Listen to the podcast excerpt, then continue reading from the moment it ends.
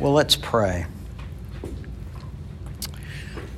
Blessed Lord, who caused all Holy Scripture to be written for our learning, grant us so to hear them, read, mark, learn, and inwardly digest them, that by patience and the comfort of your holy word, we may embrace and ever hold fast the blessed hope of everlasting life, which you have given us in our Savior Jesus Christ, who lives and reigns with you and the Holy Spirit, one God, forever and ever. Amen.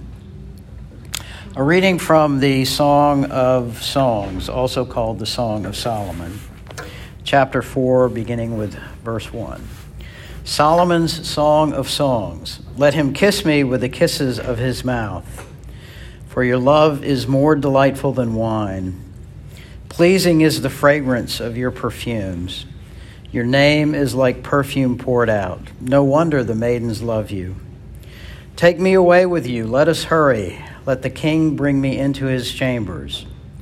We rejoice and delight in you. We will praise your love more than wine the word of the Lord. Believe it or not. Um, well, Paul McCartney, the well known philosopher, psychologist, and cultural analyst, once observed you'd think that people would have had enough of silly love songs. I look around me and I see it isn't so.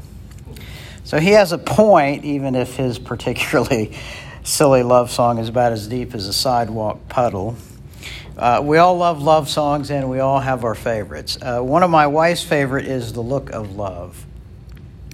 And stop me if I start singing it. Uh, the version by Diana Krall, and if you've ever heard that version, that will be the one you will always remember uh, and will be stuck in your head, even though it was first done by uh, Dusty Springfield way back in the early 60s, and then redone by Dionne Warwick. Dionne Warwick.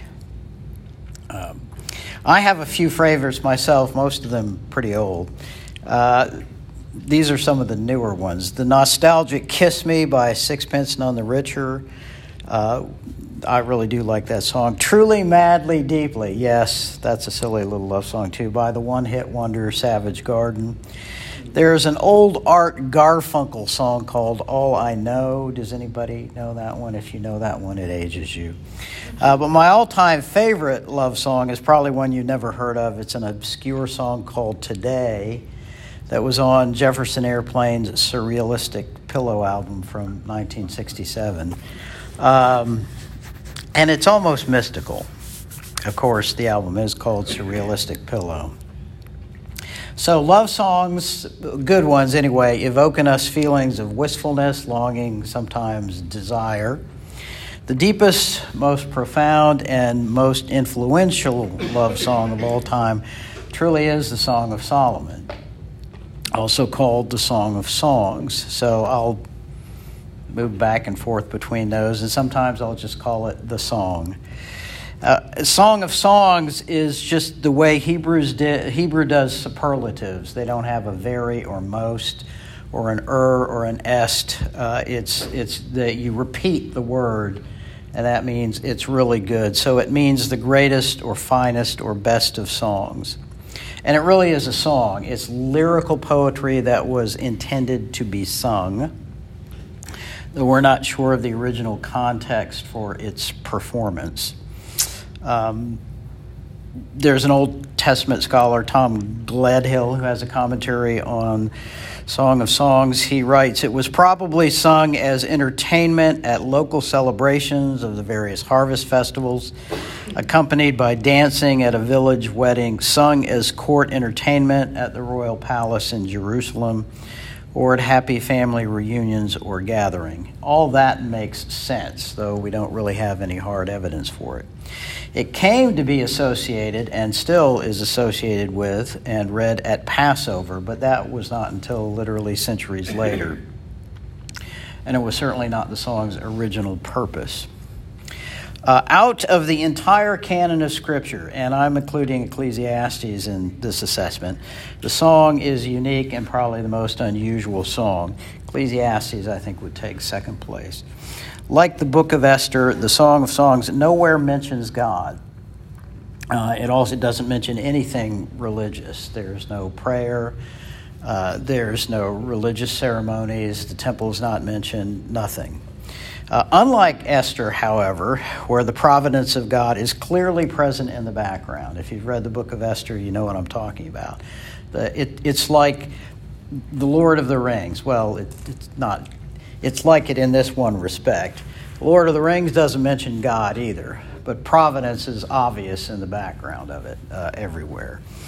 Um, unlike Esther, where the providence of God seems clearly present in the background, the song seems wholly human, uh, almost secular, not secular. Secular is virtually the denial of God.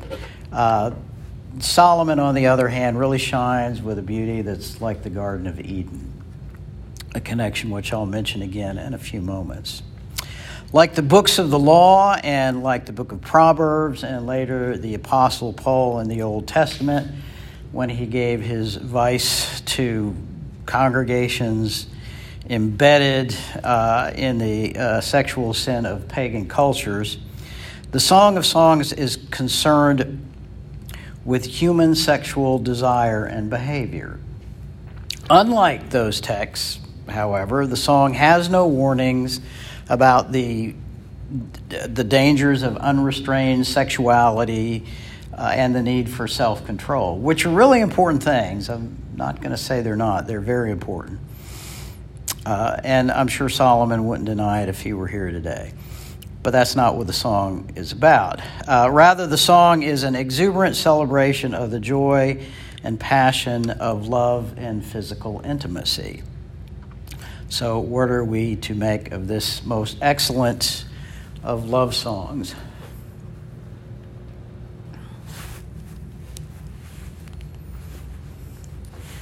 Uh, as uh, with the other studies in the Book of Wisdoms, we're going to be studying this thematically. Uh, this is one book, um, and even more so than Ecclesiastes, where a verse by verse, uh, it would be like trying to understand uh, the forest by looking very carefully at all the little trees. That, really wouldn't work. It's not a bad idea if you are studying it in detail to understand it and then present it. But to get the overall picture, at, at, at most, you would go section by section. We're going to go theme by theme, and I'll get to those major themes in a few moments. Um, and as with the other books, it's not going to be a complete exposition, even thematically, uh, but more of a guide for your own reading. And, and I would encourage you, of course, to go ahead and read it. Um, and, and I'm hoping this will help you understand it more. Uh, this morning, we're going to start by answering these introductory questions.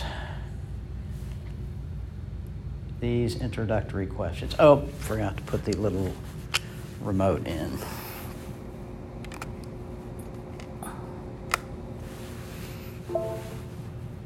Thank you.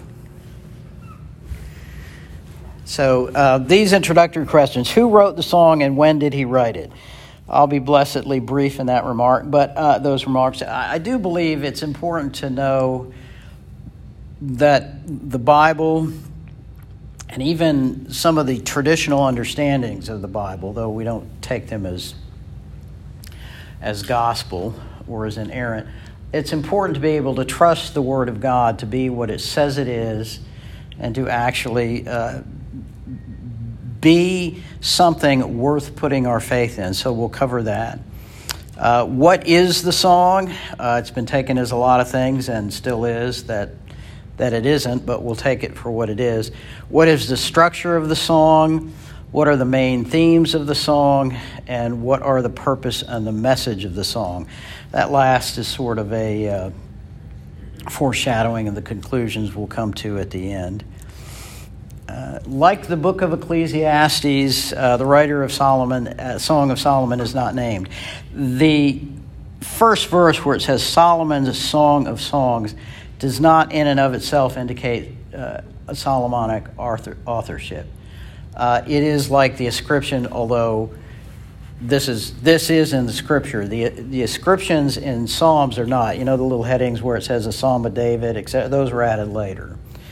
some of the Psalms of David are Psalms written by David, some of them are Psalms about David, and I think some of them are Psalms to, to celebrate David. So, uh, even though it does not mean necessarily that he wrote it, uh, the song is traditionally ascribed to Solomon. And Solomon died around 930 BC, so if he wrote it, he did it in the 10th century BC.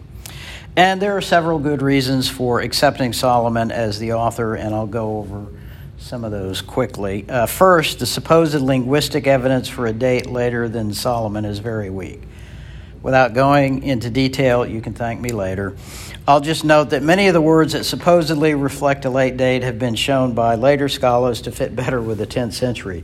There are supposedly Persian loan words, Aramaism, things like that, um, but they really do fit more with this time of Solomon than the time supposedly concluded by earlier scholars.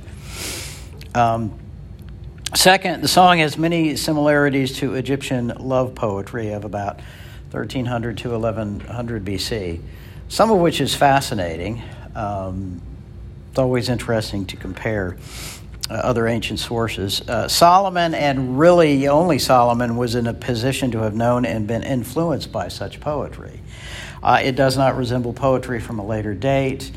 And for it to, one last thing I'll say in that, to, to have it resemble that kind of poetry and then say to have it written hundreds of years later would be what we called an archaism. It's, let's as though a poet today were trying to write a Shakespearean sonnet in the form of, of Shakespeare. Um, we would notice it right away was that that's not how people write poetry these days.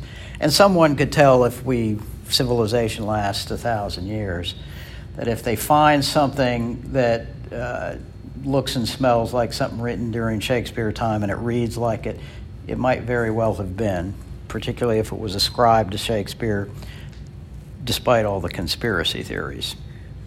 Uh, third, the internal evidence for Solomon as the author uh, is the inclusive references to the plant and animal life of Israel and the ambiance of wealth and luxury throughout. There really is that. Although there are pastoral and rural scenes too.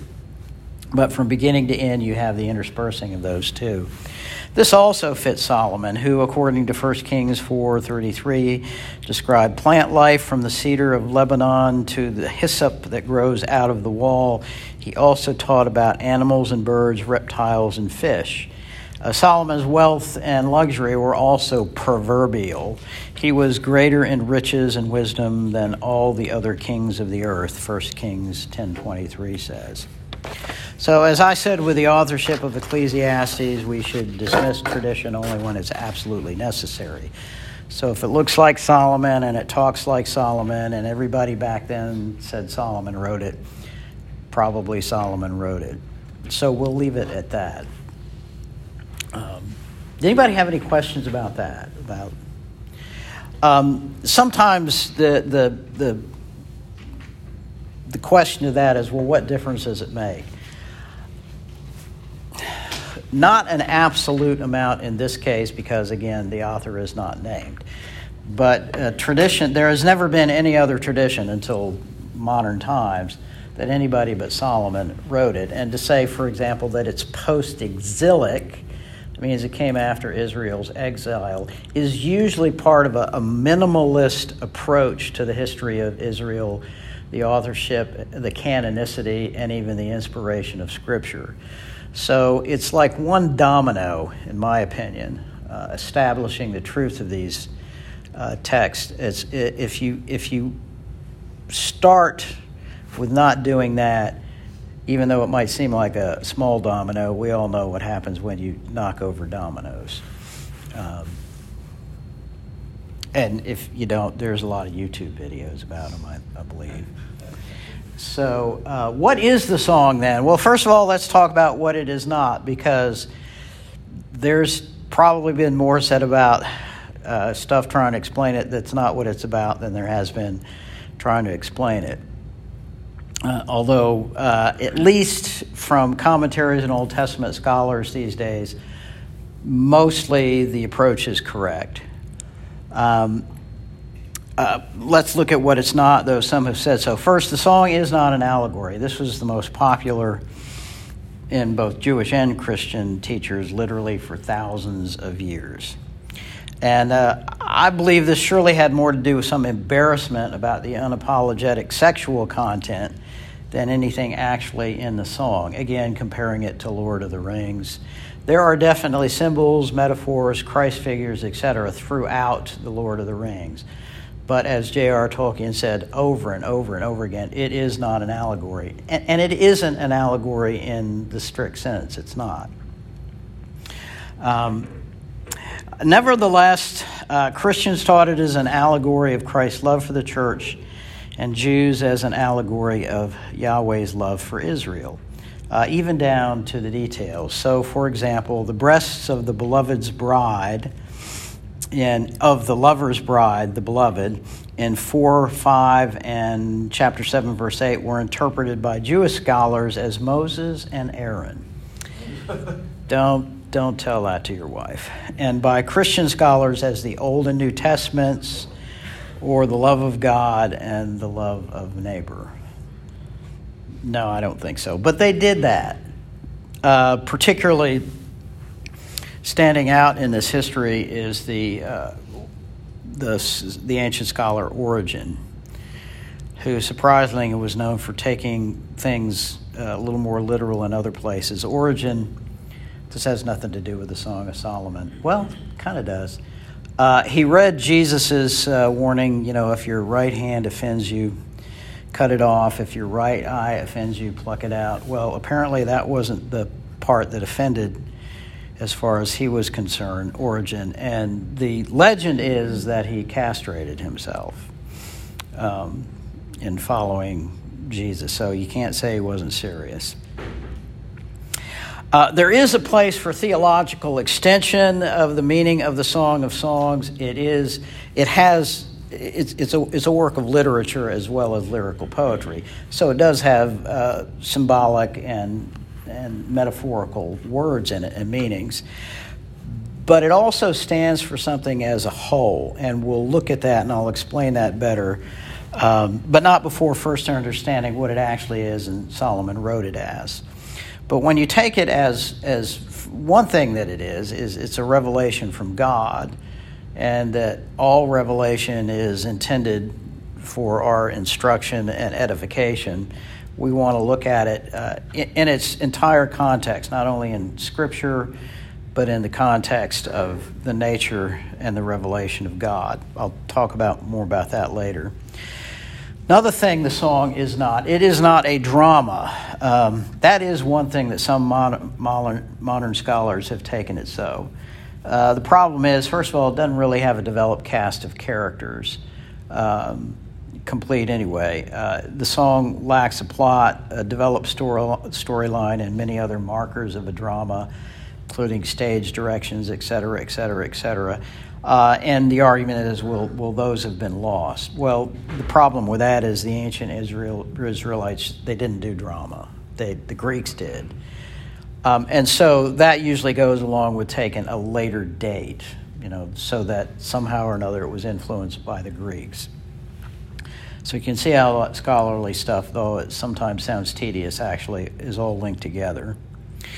The song was not originally written as a structured wedding ceremony. I mean, if you read it, it's, it's not haphazard, but it goes through cycles and it's repetitious. And if you try to, to do a wedding this way, it would be like a surrealistic dream sequence more so than a structured wedding.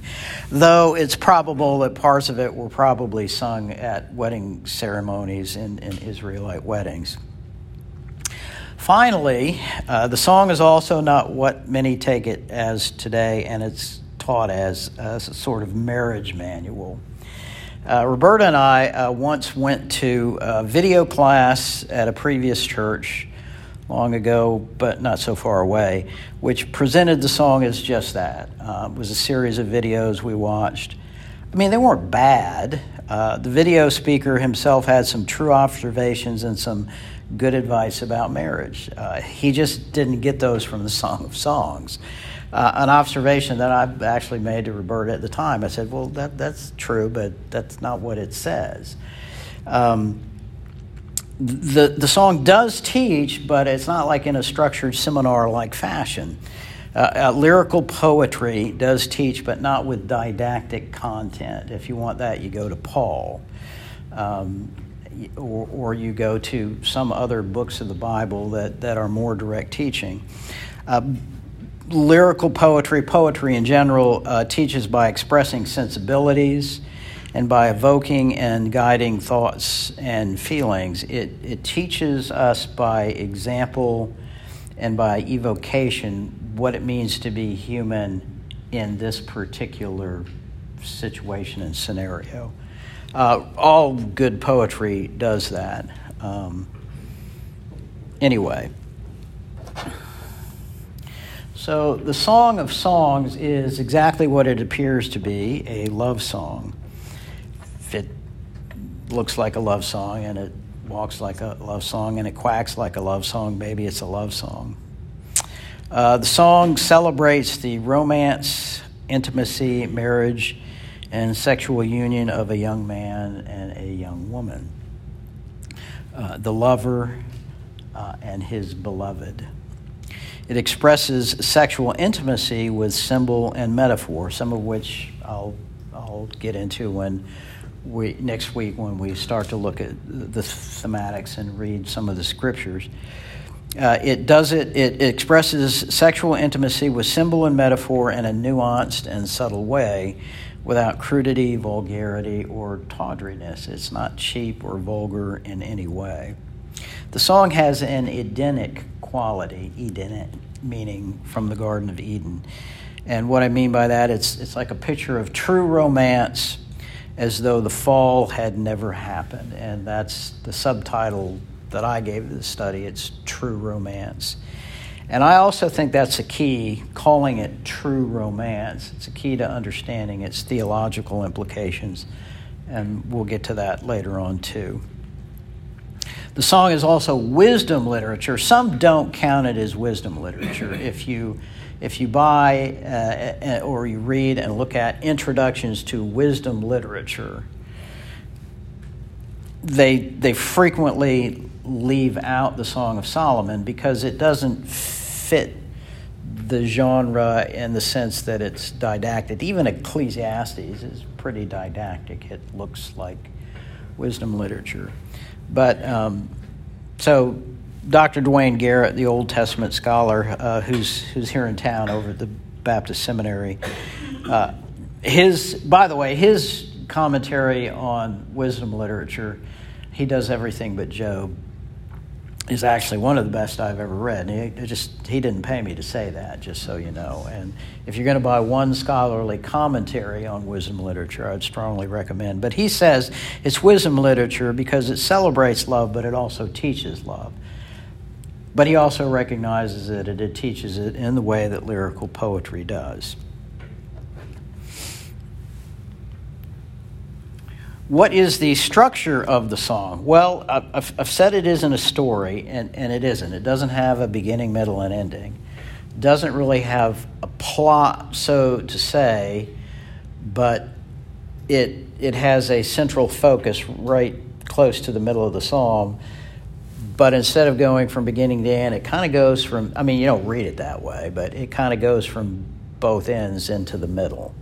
And I'll mention that in just a second, too.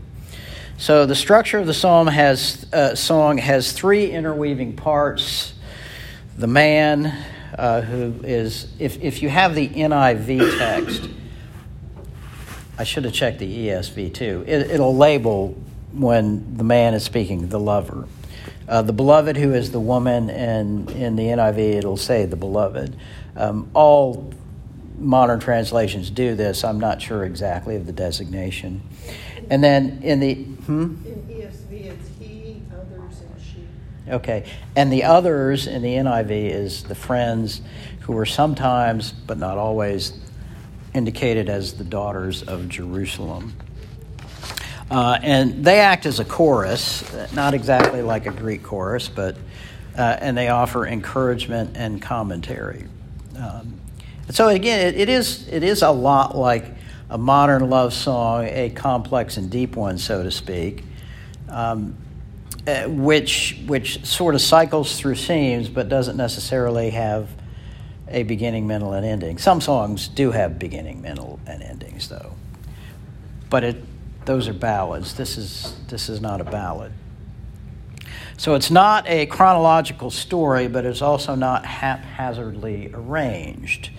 The themes and the symbols of the song cycle both toward and outward from the center of the song, which is verses 416 and 51, uh, which I'll read later when we, when we get to looking at that theme, where the intimacy of the lover and the beloved is consummated within their marriage. It, it is a literary, uh, a, a epic, not epic, a lyrical, poetic expression of sexual intercourse.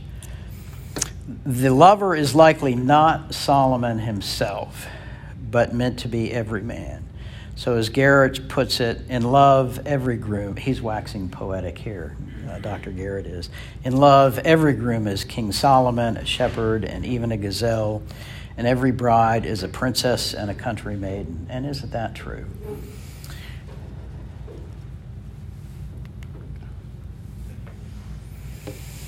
Okay.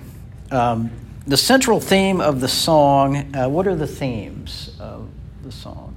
Central theme is the love felt between a man and a woman as they approach and experience their wedding, as Dr. Garrett notes, as well as its consummation. Uh, it's, it's, it's the wedding and the wedding night or whenever it was in ancient Israelite. That would be an interesting adjunct study is studying ancient Israelite wedding and marriage customs.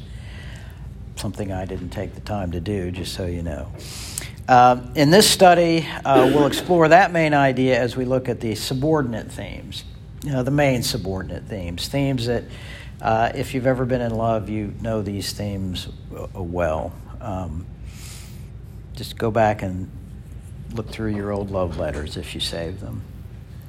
Uh, longing and anticipation, uh, mutual desire, attraction, and admiration, the frustrations of love, uh, the exclusivity of love. I am my beloved's, and he, I am my lover's, and he is mine.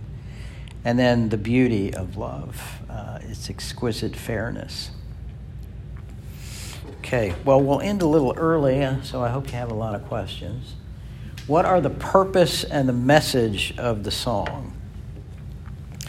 Um, we'll anticipate our inclusion a little bit in this, but I'll get more into these points uh, two, three, in three, three or four weeks, whenever the last session is, uh, or maybe the next to the last one. So, the, the primary purpose of the Song of Songs in its place in Scripture is to celebrate, to establish and celebrate the goodness, beauty, joy, and passion of physical love and intimacy in the context of marriage. Uh, there's no mention of procreation in the Song of Solomon.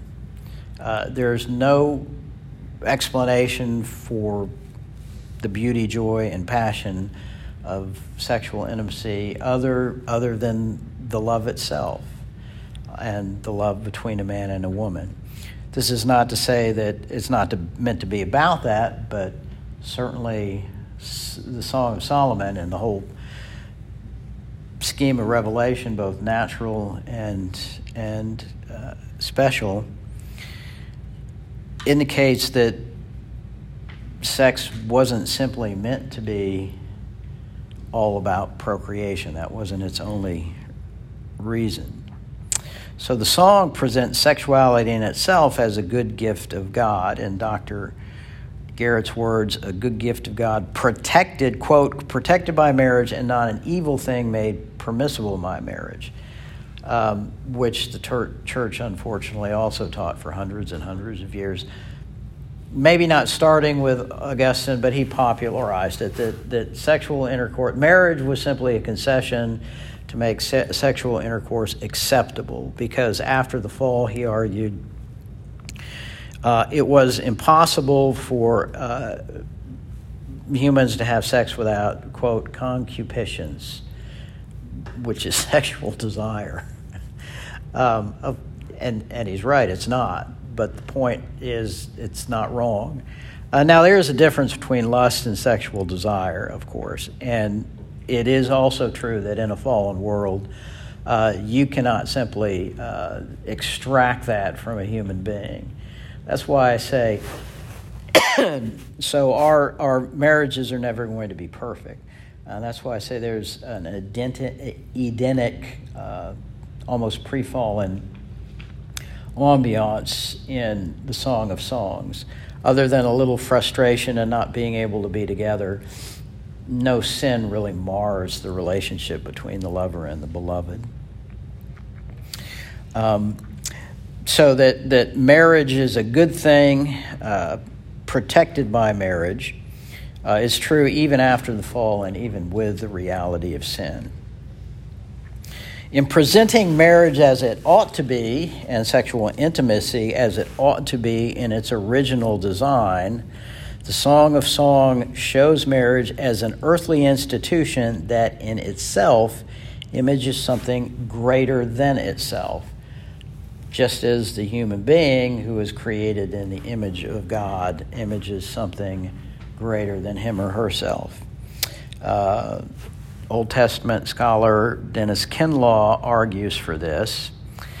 Um, when he says that, an earthly institution that in itself images something greater than itself. In the final session of our study, we're going to look more closely at what that greater than itself is that the Song of Songs is imaging. And starting next week, we'll start looking at those the central themes and the subordinate themes as we look a little more closely at the Song of Songs. Um, does anybody have any questions? What kind of questions have you got? Has anybody ever thought about it the way I've been presenting it? Yes, there's nothing original in this. There's something striking, or it seems strikingly sort of a counterpoint to Ecclesiastes. Um, yeah, Solomon was a complex man. Um, and of course, he does say in Ecclesiastes, you know, enjoy life with your wife. This, this might be the lesson on how to enjoy life with your wife.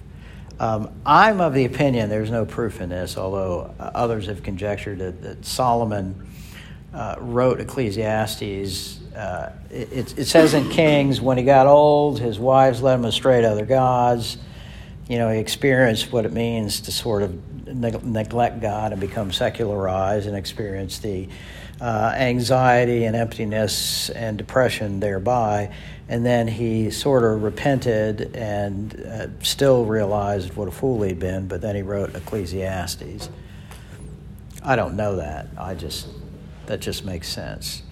And perhaps he wrote Song of Solomon in his younger age. Now, that's just sort of a psychological explanation. They're both scripture.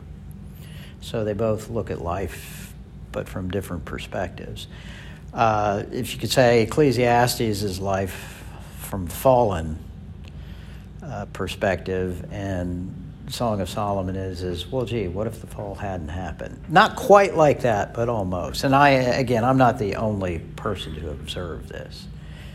Again, just so you know, there is nothing original in anything I say, so it's all well, the part part Paul McCartney maybe, but anyway.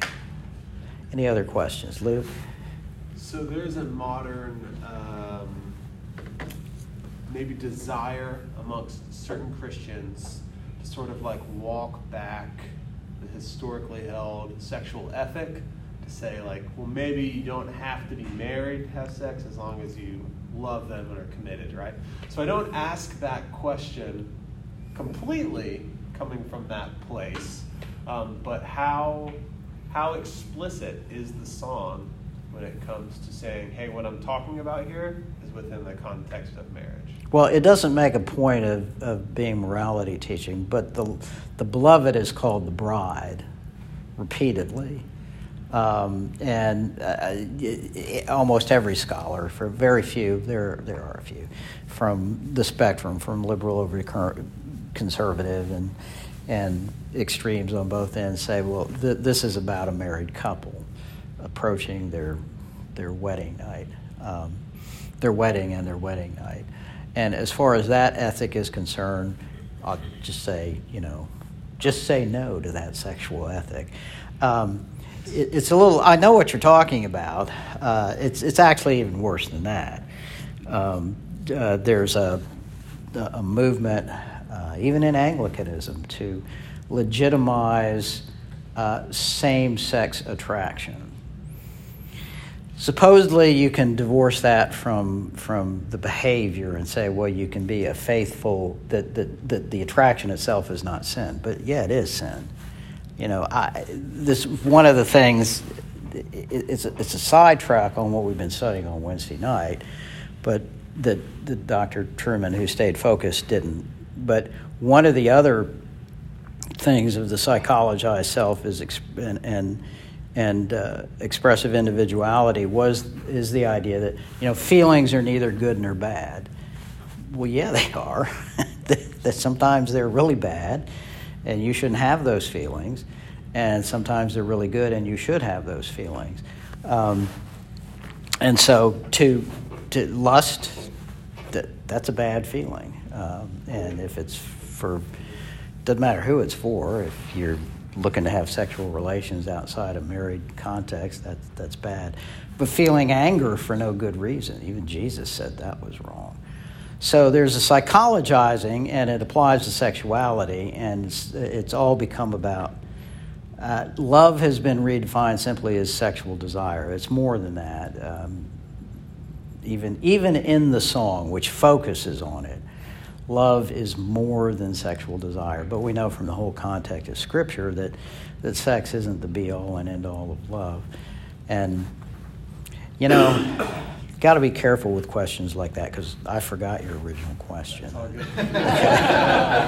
uh, but, but as a matter of fact, Song of Solomon does not teach sexual morality. Uh, except with respect to uh, this is meant. I mean, marriage comes from Genesis uh, chapter 2 uh, and and all the way and Jesus affirms that. So but it just says you know in its right context this is how great it can really be. Uh, as though the world had not fallen and Paul and the law and and the prophets to say well yeah the world is fallen and this is what you need to do with sex in regard to that but I'm not going to do that. I'm really going to try and stick with what the song says. So, but now you know where my morality is. So, that was a good question. Thanks. Do you have time for one more? Yeah. All right. I think so. Don't we? Does anybody have? What time is it, Ken? Okay. Well, if you have kids, you know, I, you might want to go get them. Yeah. Well, well, you have I'll- kids. I'll go ask- ahead. I'll ask quickly.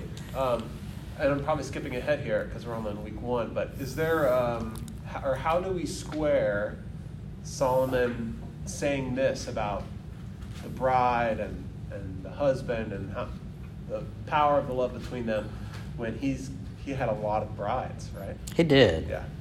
Yeah, well, that's why.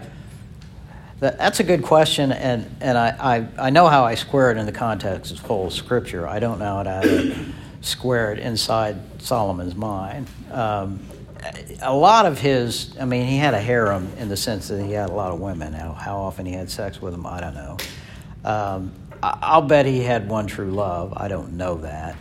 Um, in the context of the canon of Scripture, uh, we we can understand it uh, better than we can if we try and get in, in Solomon's mind. Um, you know, how does he square? Well, you know, I've had a lot of women. Women. He really is writing, though. Of course, he was the wisest man on earth of what it means to have an exclusive true love. Um, uh, how he felt about that psychologically, I don't know. But a lot of his marriages were arranged, diplomatic. Um, you know, he kept him in the in, in the in the palace there. I'm sure he played the field. Uh, that's one thing that was a concession to human weakness: polygamy. Polygamy was not condemned in the Old Testament. Now, Paul says, uh, well, if you want to be a leader in the church, you got to be the husband of one wife. So, um, uh, which I take as a reference to polygamy, not necessarily divorce, although I could be wrong about that. I'd have to go study it. Any other any other questions about that? Okay. Well, next week we're we're going to look at uh, we're going to look at uh, some of the particulars and themes of Song of Solomon. Thank you very much.